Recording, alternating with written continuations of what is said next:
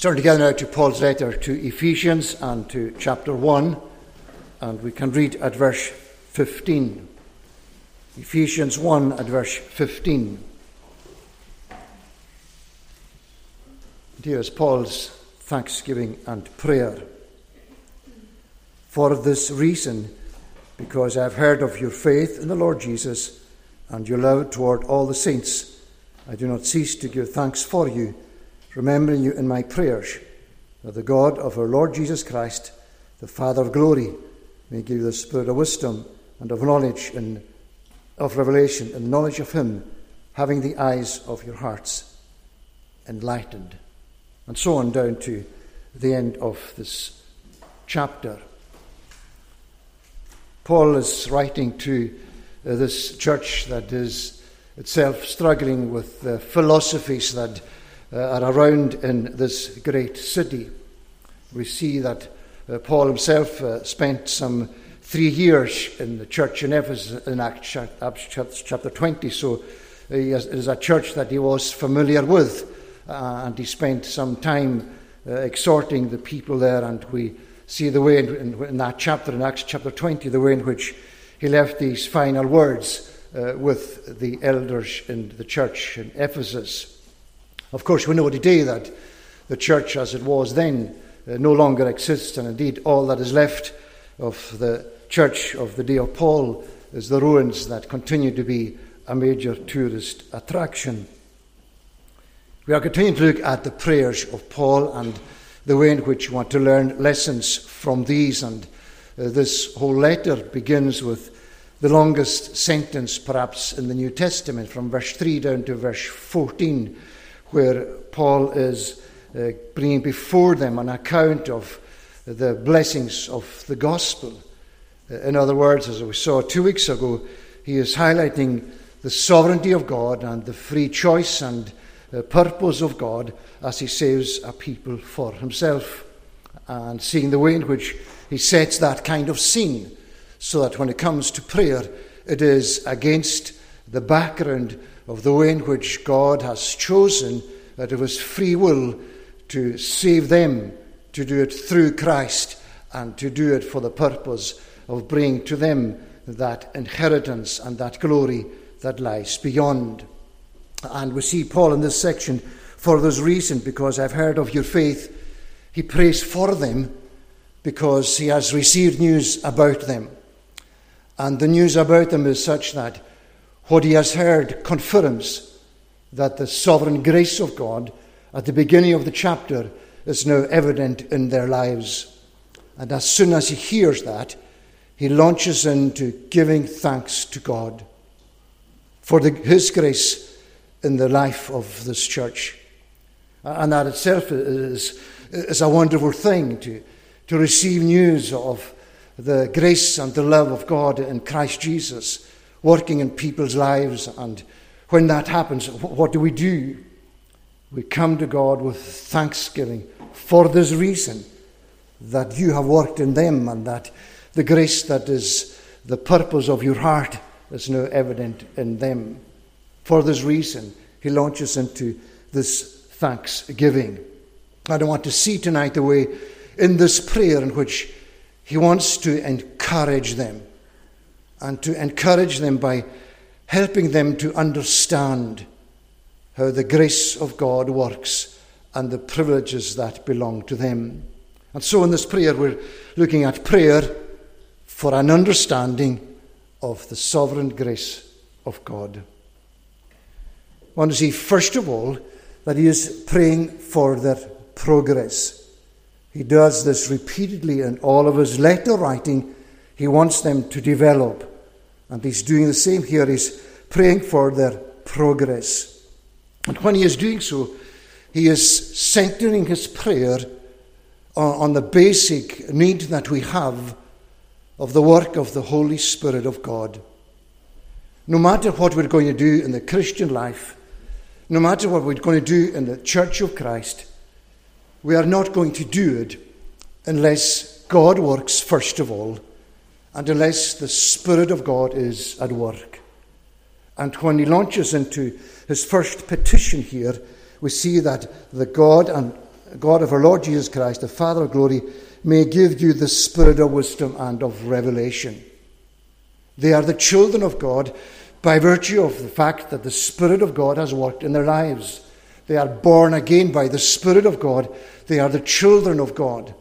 And we see at the end of verses 13 and 14 that they have that, that Spirit as a guarantee in their own hearts of the inheritance that is theirs. But He wants that same Spirit, which has given them the, the status of being the children of God, to work in a particular way in their experience in order for them to develop. And he prays for the spirit of wisdom and of revelation. A combination of things that's going to enable them to progress as the children of God. They need that wisdom which comes from God alone. We have seen at other times that this wisdom is in the Old Testament, in the book of Exodus. It's wisdom for building the tent according to God's, God's pattern. We, we have seen it in 1 Kings 8 as Solomon building the temple according to the purposes of his heart and reigning over the people of God.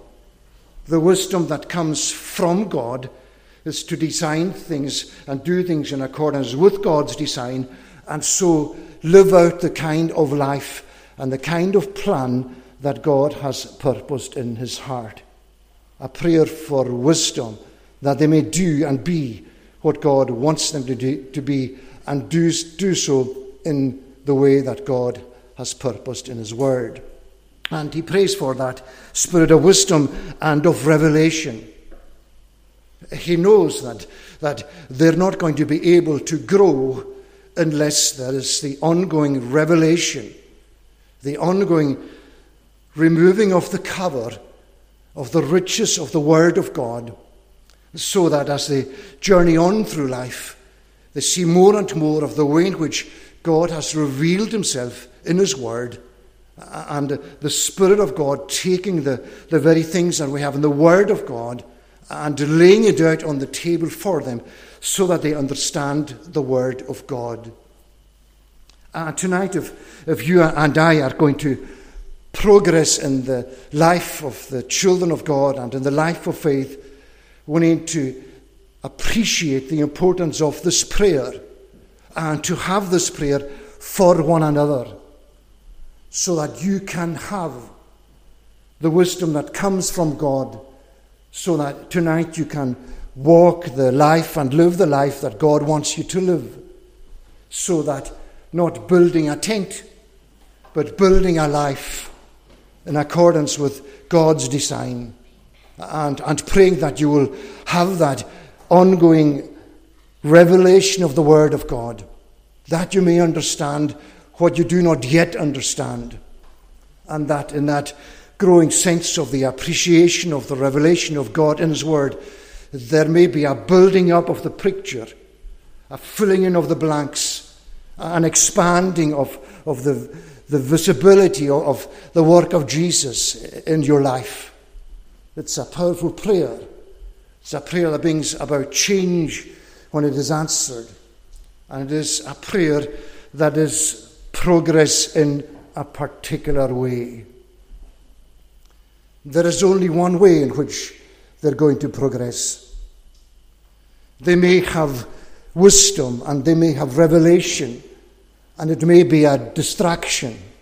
It may lead them to study other things and other philosophies that, that attach themselves to the Word of God. The progress, the prayer for progress, is for the particular knowledge of Him. The prayer is for the growing intensity of their experience in the knowledge of God, in the knowledge of God as He is revealed to us in the person of the Lord Jesus. No one, says John in chapter 1, has ever seen God, the only begotten who is in the bosom of the Father, he has made him known. It's a prayer for knowledge of the God who has given his Son to be our Saviour. It is a prayer for the knowledge of the God who has said in his promised new relationship with his people in that day No one needs to teach his neighbor because all will know me from the youngest to the oldest. It's that knowledge that comes from the Spirit of God and the revelation of the Spirit of God that comes to give us a growing sense of knowing God. And knowledge, in this sense, is a relationship. It's a prayer that they will have a living relationship with God. We get to know our families. We, we get to know our, our partners, our husbands, and our wives. We, we develop in a relationship with them. The knowledge that we have of them today is, is far greater than the knowledge that we had with them at the very beginning. It's a growing relationship. It becomes deeper, it becomes more intense, it becomes more experiential in new ways. And so Paul is praying that there will be that progression in their relationship with God that they will walk with Him and be so familiar with Him, the best possible use of the word, that they will be familiar with Him as He was a friend to Abraham, that He will be their friend. And in that close relationship with Him, that they will grow like Him. And that's how we see knowledge of God in the Bible. Show me someone who is growing in knowledge of God and Jesus. And I will show you someone who is like Jesus. It changes the way people live. And that's why Paul is praying this prayer. You've got so many challenges in Ephesus, so many false religions, so many distractions, so many powers of darkness. But I need you to know what it is to walk with God and to walk in God's paths and to be so changed by the very fact that you are walking with Him. And tonight, as we reflect on that prayer, and as we want to pray that prayer for each other, we want to think about our great need of that prayer. Our knowledge of God in Jesus. How deep does it go? How much does it transform our lives? How much are we changed into the likeness of the God and the Christ that we follow? Moses knew God face to face. And he came down from the mountain in Exodus 40, and his face was shining. How much does your life and mine shine with the knowledge of God in Jesus Christ? This, says Jesus, is eternal life. To know you, the only true God, that is, to know you, the only true God, and Jesus Christ whom you have sent. A prayer for progress. A prayer for progress so that they will know how to walk as the children of God in Ephesus. May we pray that prayer for one another. And may we never be satisfied with where we are, but may we always pray for one another that our journey will continue and that we will develop in our knowledge of our God and of our Saviour. Secondly, we want to see that there is a prayer for perception. He wants them to understand the grace of God. And we all need to pray for one another for that very thing. No matter tonight how much we understand of God's grace, we need to understand more and we need to understand so much better. And for their progress, he prays for them in verse number 18 having the eyes of your hearts enlightened.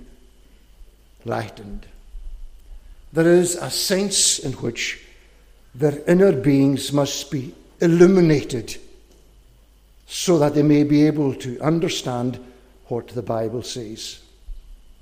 So often in life we, we hear things, we go places, and we say, Well, that was an eye opener. It's as if something has flooded our minds that was not there before. And because of that, we see things so differently. I understand that better now. I didn't see that before. But now I'm able to appreciate what this is, or what that person is saying, or what uh, this situation means. There is a sense of having our eyes opened.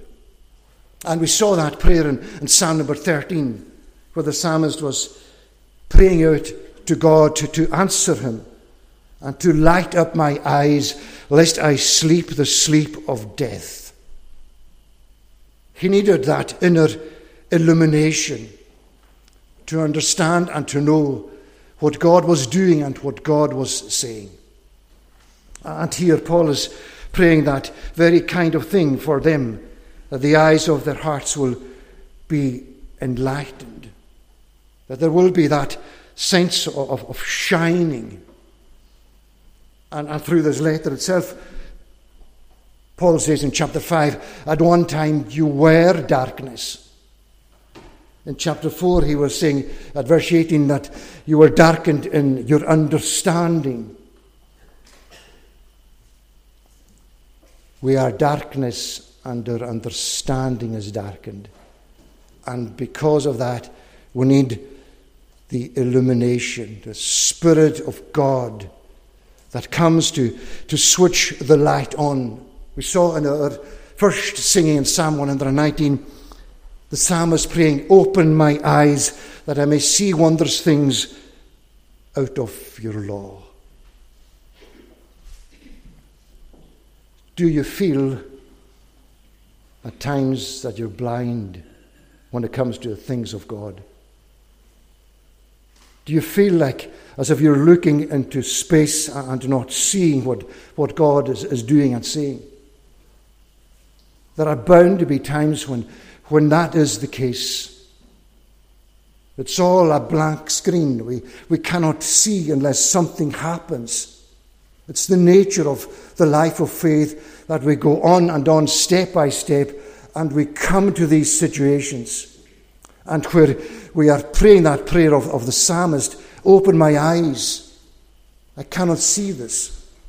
We come to study the Bible, we come to learn about what God has said. And we come to the situation where we find ourselves wondering, what on earth does this mean? It seems so complicated. And unless the light does shine, that's, what it's, that's what's going to happen. But the same Paul who writes this letter wrote to the Corinthians in, in, in chapter in, in the first letter and in chapter two, and he speaks of the way in which the Spirit of God that searches the deep things of God, makes known to the children of God the very things that are hidden in the Word of God and in the passion of God, and brings them before the child of God. And that is something like what Paul is praying for here that they will be enlightened in that way. And perhaps at this very moment, that's how you may be feeling. That you need the light to go on. Otherwise, you won't understand the gospel. You won't understand what Paul is saying. That the prayer that we need to pray for you is that God would enlighten the eyes of your heart. And perhaps a prayer that, that you need to pray for someone else or for, for others around you or others perhaps not here that God will bring an end to the darkness and cause the light to shine. And that's what Paul himself experienced when he was on the way to Damascus. And the Lord met with him. The light shone from heaven. He saw the light of the glory of God in the face of Jesus, he says in 2 Corinthians 4. It was the illumination of his inner being, and all the truth that he knew before suddenly became alive with Christ. A truth before that was all about his own religion suddenly sees the person of Christ and the work of Christ shining out from all of it. The light went on. And when Paul prays that prayer for them, he wants them to see at this stage two particular things. He wants them to understand their hope. That you may know what is the hope to which He has called you. It's about knowledge, it's about knowledge of the hope, the hope of the people of God, the hope that He has spoken of at the beginning of the chapter. In Him we have obtained an inheritance, having been predestined according to the purpose of Him who works all things according to the counsel of His will, so that we were first to hope in Christ might be the praise of His glory. There is that hope in the gospel. There's the hope of eternal life. There's the hope of glory, which is Christ in you, says Paul. That there is that horizon to uh, Christian life in the world that is about hope. Uh, and it is the hope to which He has called you. Or we should rather say, I think, the hope of His calling. It's the personal way in which He has put His hand on their lives with His word, and His calling has come to them with all of that power. And when the calling of God comes to a person in this way, it's a calling that finds its origin in the what God has planned in uh, the eternity past, as we see from verse 3 of the first chapter.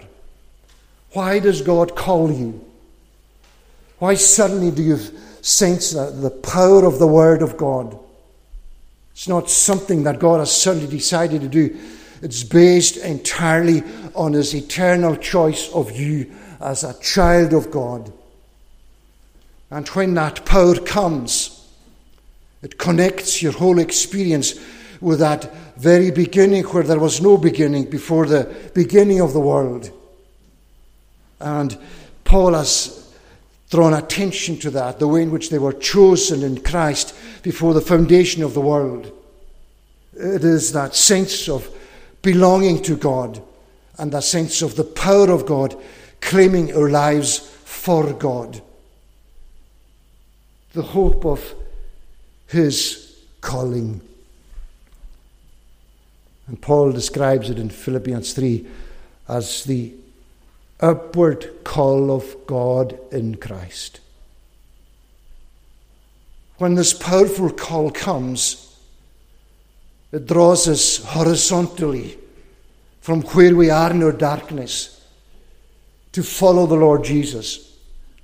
It's not a path we would have chosen. But it's now a path that we must choose, and there is no other path that we will choose but this path. We are drawn by the power of the gospel to follow the Lord Jesus. But as well as that horizontal dynamic of the skull, there is the vertical. It's not that I'm going along this way and following the Lord Jesus. It's that I'm going this way and following the Lord Jesus. And it's that direction of going upwards that makes the skull of God, that it makes the glory, the hope of the glory of God. It's that sense of going upwards. And even when there are times when we might feel that we're going downwards and not upwards, this call is always leading us upwards. It's lifting us up. And he wants them to, to understand that sense of the call of God. And when they do so, how much they will be encouraged and strengthened in living as the people of God in Ephesus. And for you and for me tonight, this is one transformational thing. It's one thing that will change us forever. And when we lose sight of the power of this call, we pray for each other that we would regain an appreciation of the sense of this pool and the sense of this power that connects us not just with the gospel, and that's important, but that connects us with the Christ of the gospel, and that connects us with the God who has planned and who has purposed, and that connects us with His choice of us as the children of God. How much we need our perception to be clear on that hope and upon the call of God upon our lives. And He wants also their perception to be changed and improved with regard to their value. How much do we value ourselves? In the proper way, of course. How much do we see our own worth? There are so many challenges in, in life with regard to this very thing our self worth, our, our self esteem, and how we and others struggle with that, and how some struggle with it a lot more than others. Sense of value. How is he going to encourage them to, to see their value? What is he going to pray for?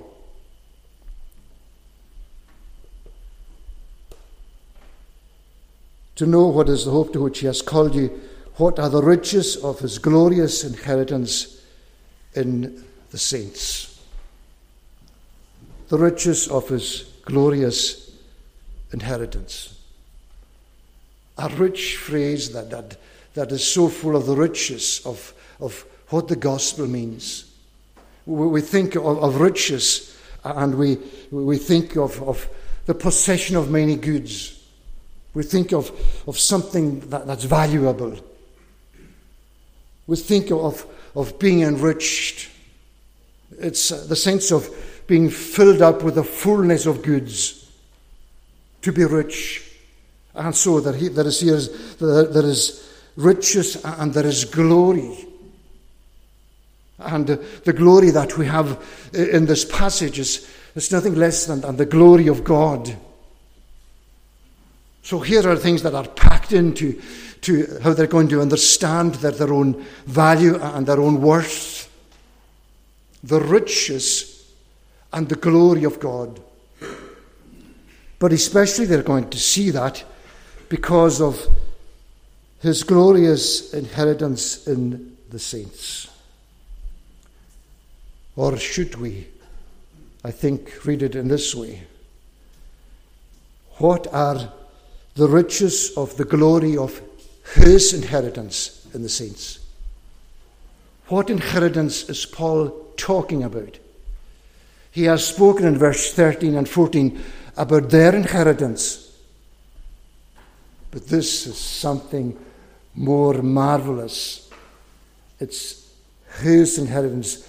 That is God's inheritance. That God sees as valuable and as precious his own people. And there is this whole idea down through the Old Testament that the people of God are the inheritance of God. Micah chapter 7, for example, your people, the flock of your inheritance. The people are his possession, they are his inheritance. He has given his son for them. They are purchased by him, and they are his. And he looks down upon them, and he is enriched by all that they are. And if it is transformational to, to understand the, the calling of God and the way in which it is attached to His power and to His purpose, how humbling and transformational this is.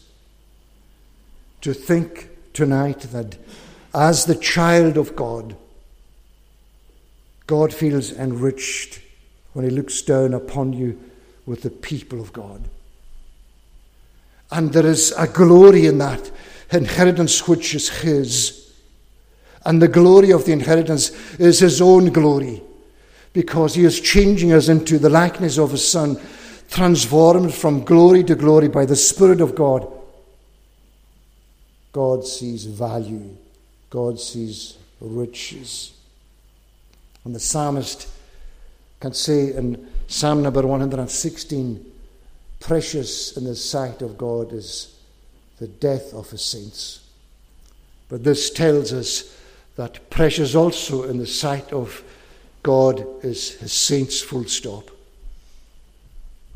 And what I prayer for one another tonight, that in all of our struggles with who we are, and our struggles with what we'd want to be, and our regrets about what we are, to pray for one another that we would see how God sees us and look down, looks down upon us as His inheritance, as His possession, and the way in which He sees value and riches and glory in us.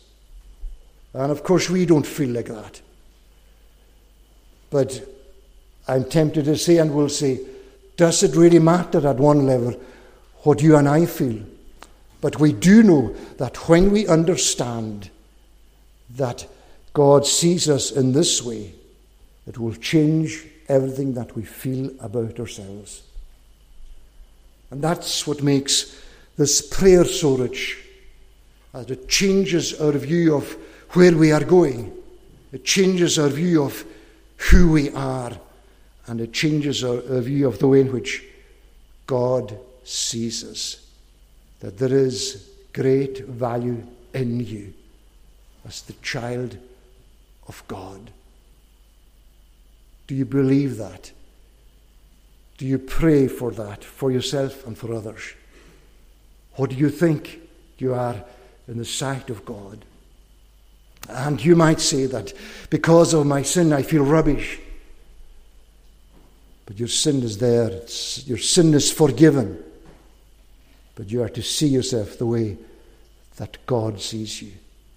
A prayer for progress, a prayer for perception. It's also life changing and experience transforming. And finally, in summary terms, the privilege.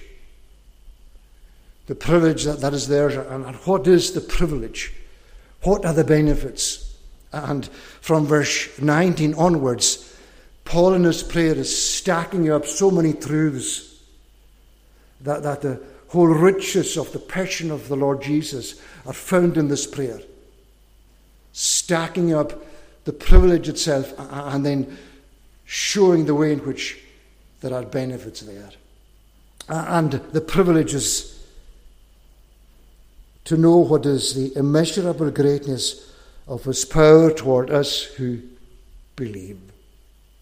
The power of God that cannot be measured, that is full of the ability of God and the capability of God and the skill of God, the power that comes to us in all of its immeasurable greatness to bring about change in our lives toward us who believe.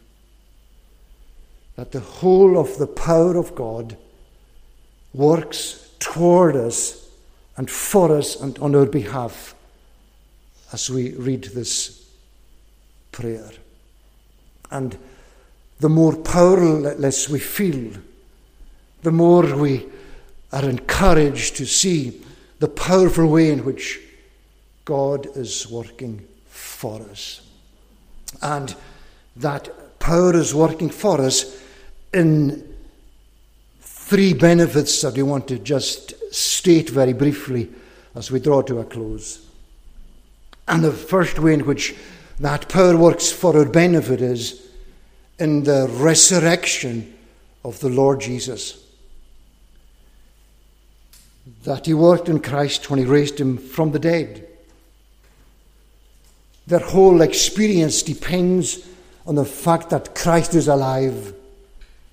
And the powerful working of God is seen in its greatest display when Jesus is raised from the dead. And from there he is exalted to the right hand of God. He is raised to, to life and to glory. And that very place in which he is found, it is from there that they have their life and their origin. Because of the resurrection of Jesus, they have the life of the Spirit of God in their hearts. Benefit number one. Benefit number two he is seated at his right hand in the heavenly places, far above rule and authority and power and dominion, and above every name that is named not only in this age, but also in the age to come. Benefit number two, he has complete authority. He, is, he has triumphed over every power that is possible to work against the people of God in Ephesus. As he is seated at the right hand of God, the authority that is given to him, as he says himself, all authority is given to me in heaven and in earth. He has triumphed over all of their enemies. Benefit one, they owe their origin and their life to him. Benefit number two, they are protected from the enemy because he has triumphed for them. Benefit number three is that he, as the Son of God, put all things under his feet and gave him as head over all things to the church, which is his body, the fullness of him who fills all in all. The benefit that not only has God given Christ for the church, but that God has given Christ to the church. What greater privilege is there than to think that the God who so loved the world that he gave his only begotten Son, that whosoever believes in him should not perish, but have everlasting life? That the God who gave his Son for our salvation in that sense, is the God who gives his Son to us. everything under his feet. He is head over his church. And the church is his body, the fullness of him who fills all in all. The church is filled with Christ because God has given Christ to the church. And there is the, the summary of, of, of the benefits, the privileges that Paul is praying for this people. And tonight, as we close, we pray this prayer for one another. We want us all to know that because Jesus is raised from the dead, we can be new people. We can be the children of God by the power of His life giving Spirit. Because He is at God's right hand, no matter what we fear in life, no matter what the enemy of our soul will say to us, he has triumphed over our greatest enemy. And no matter what we need, Christ gives us gives it all to us because he himself fills our hearts, fills our lives. And, and let's pray this prayer together. Let's think of these great privileges and let's think of how desirable they are and how life changing they are. And let's not stop praying until we feel this way ourselves as the children of God, until we sense that we are all sharing in these benefits that God has provided for us in the gospel. May God bless His word to us. Let us pray. most gracious and eternal God. We cannot but say how great a God you are. We cannot but worship you because of the riches of the provision you have made for us, the benefits that we have in Christ in the gospel, the way in which we are directed to lay hold of the blessings of your people and how valuable they are to you.